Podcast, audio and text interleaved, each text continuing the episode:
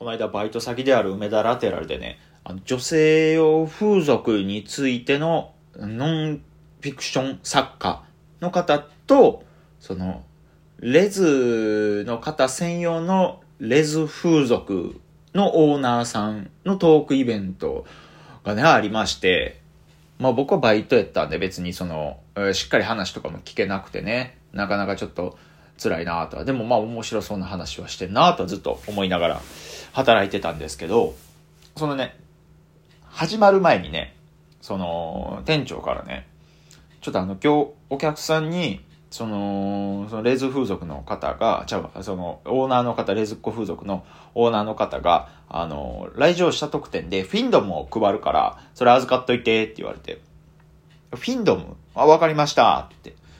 で、オーナーさんとこ行って、すいません、あの、配るやつってあります？ってあ、すまん、忘れた、ごめん、ちょっと。従業員の人に取りに、えね、持ってきてもらうわって言って、ごめんなって言って、ああ、いえ、全然全然って言って。で、ああ、もう届くんやな、フィンドム届くんやなって。フィンドムって何やろって。フィンドム？フィンドムって何やって。ずっと聞いてるけど。な何のこと、何やろな、何やろこれ。なんか、う、な、何のことか全然これ、海専用のガンダムの名前とかかなって、なんか、ね、リックドムみたいな感じの、フィンドムみたいな、そういうやつがおるんかなって。ね、足なんか飾りなんかなって。いや、なんやろなって思って。ね、お待たせしましたって言って届いたんですよ。なんてことはな、あの、指用のコンドームでした。はい。ということでね、えー、僕も一応あの、そのフィンドム、なんか、お前も持っときって言っていただいたんで、はい。とりあえず、あの、今、持ってます。で、今日はですね、あのー、せっかくですから、そういうあの、コンドームとか、あの、避妊具についての歴史をなんとなく調べて学んだんで、その話をしていきます。え何ですか？え、ちんちんみたいな頭のやつが、コンドームの話って、笑えるな？殺すぞあずき坊主の豆しゃべり殺したらあかんあかんけどねそういう意味じゃないんだけどねつってますけど変なところでどうも、こんばんは、あずき坊主です。よろしくお願いいたします。大阪で活動しているピン芸人です。 Radiotalk 以外にも Twitter、 note、Instagram、 SUZURI、YouTube、いろいろやってますんで見ろ。よろしくお願いいたします。でも、まあ、真面目な話よ。別にね、そのコンドームの話だから、フィンドムの話だからといってね、下ネタっていう決めつけ方は良くないと思いますよ。確かにまあ、僕冒頭でね、自分の頭のことチンチンって言うて、思いっきり下ネタに逃げてもうた感じはあったんで、あの、それに関してはマジで反省せなあかんなと思いますけど。で、でも、あそこで、あれで、今ので下ネタは終わりです。ここからはもう、全く下ネタじゃない。もうしっかりとした、もう学術的な、もう勉強やと思って聞いていただけたらなと思いますんで、よろしくお願いいたします。まああのね、一重にね、そのコンドーム言うても、やっぱすごい歴史があるんですって。で、これね、歴史すごいですよ。調べたらびっくりしました。あのね、ほんま、その、ゴム会社、コン、コンドームの会社で有名な、ね、相模っていうね、相模オリジナルっていうコンドーム作ってる相模のサイトが、会社かな？会社のサイトが、コンドームの歴史についてまとめてはったんで、そのサイト見たら、すごいですよ。紀元前3000年に遡るんですって。初期エジプト王朝時代にまで遡るんですって。で、そこに書いてあること読みますね。えー、っと、えー、動物、かっこ、ヤギ、豚の盲腸、膀胱が使用されていたようです。しかし、現在の避妊具や性病予防具としてではなく、熱帯病や昆虫の格子、まあ、噛むとか刺すですね。から、陰茎を守る保護具やセックス時の小道具、身分、地位の印として用いられていたようです。ヤギとか豚の盲腸巻いてたんすよ。キモすぎへん？はじめに思いついたやつ、やばすぎへん？これ。え？常人の発想じゃないっすよね、これ。え、でもこれ、え、思いつくはずなくないっすか？これだって。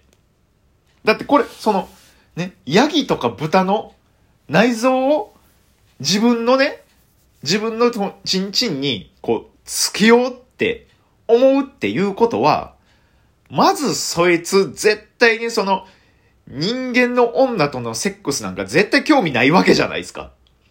そうじゃないと、そうじゃないと動物の内臓をチンチンに巻くなんて発想にならない。だからこれ、なんか矛盾してるんですよね。ね。人間の女性とこう、僕はしたいんだ、俺はしたいんだっていう人は、ね、多分その、その中で多分なんとか、あ、でもこう、ね、こうまあ、当時は避妊具とかしないからね、こう、あ昆虫から噛まれんのが嫌やとかね、熱帯病、ね、から嫌や、守るためにとかいう気持ちでこう、なんかどうしようどうしようって考えてたと思うんですよ。でも、いやでも、嫌としても、どうしよっかなうわどうしよっかななんか、やったらな、やっぱこう、虫に噛まれたりしちゃ痛いねんな。どうしよう。めー、めー、ブーブー、ブーブー、ブーブー、めー、ブーブー、めー、ブーブー、めー。盲腸をまこう、頭おかしいで。気狂ってるって。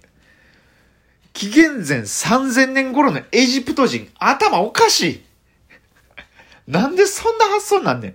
え、でも書いてあるんですよ。で、まあ、あとね、あとなんかそう、身分、地位の印として用いられていたようですって書いてあるっていうことは、まあだから、え、何がもう一個怖いって、その、ヤギ、ヤギの盲腸をチンチンに巻きつけることが、その一つのステータスとして扱われていた時代なんですよ。これもやばないこれ。ね。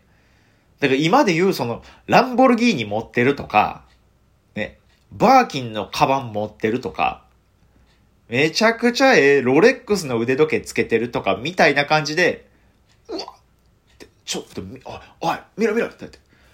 やっぱ、やっぱ、ま、なんやろ、なん、てやろ、なんて、クフ、クフ様。やっぱクフさん、クフに、クフにすっげえわ、やっぱ、やっぱクフにぐらい稼げるようになりたいほら、見てみ。クフにのチンチン。ヤギの盲腸巻いてるでっていうことやったんでしょうね。えいや、どんな時代？どんな狂った時代？よかった、そんな時代いかんで。よかった。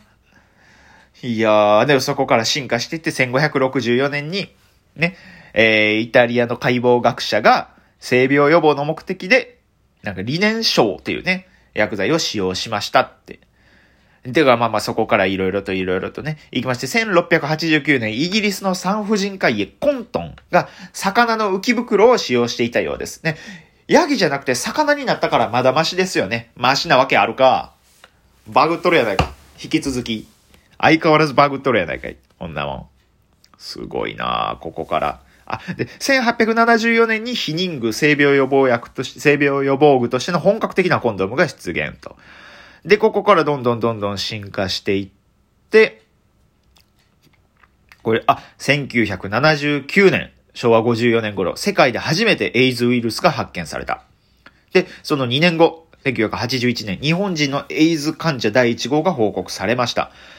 で、その5年後、1986年、唯一のエイズ予防具としてコンドームの世界的需要が高まりました。ここから爆発的にそのコンドームというものの重要さが世間に認知され始めるんでしょうね。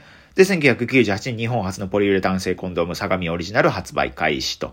で、ここからブワーって、こう、どんどんどんどんと、こう、避妊具としての、性病予防具としてのコンドームが、こう世の中に出回っていったんですって。すごいっすよね。いや、すごいっすよね。やっぱりちゃんと最初はこう性病を予防するためにっていう目的があって、えー、はい。まあまあ、その目的があったとしても、そうですね、魚の浮き袋つけるかねてか、女の人も、魚の浮き袋つけた男の人とやりたいと思うかねうっそだってそうでしょめちゃくちゃいい雰囲気になってね、目と目見つめ合ってね、君のこと愛してるよ。私もあなたのこと愛してる。私はあなたの子供が産みたいの。そうかい、僕も君に、僕の子供を産んでほしい。一緒に二人で子供を育てましょうって言ってるんですけど、ずーっと二人の周り、待機水産みたいな匂いしてるんですよ。ずーっと黒門市場のど真ん中いるみたいな。それで、それで気持ち盛り上がるかねでも盛り上がってたんでしょうね。盛り上がってたからこそなんでしょうけれども。いや、すごい時代。すごい時代ですわ。ちなみにフィンドムっていうのは指につけて、ね、あの、ちゃんとそれで、まあ、やっぱレズ風俗のオーナーさんが持ってはったってことは、やっぱレズ風俗で必須の道具なんですね。ちゃんとやっぱ指も汚いから、いうことで、そういうゴムをつけて、清潔にした状態で、こう、こう、おもてなしを楽しんでいただこうっていう、そのためのやつらしいです。いやー、奥が深いですね。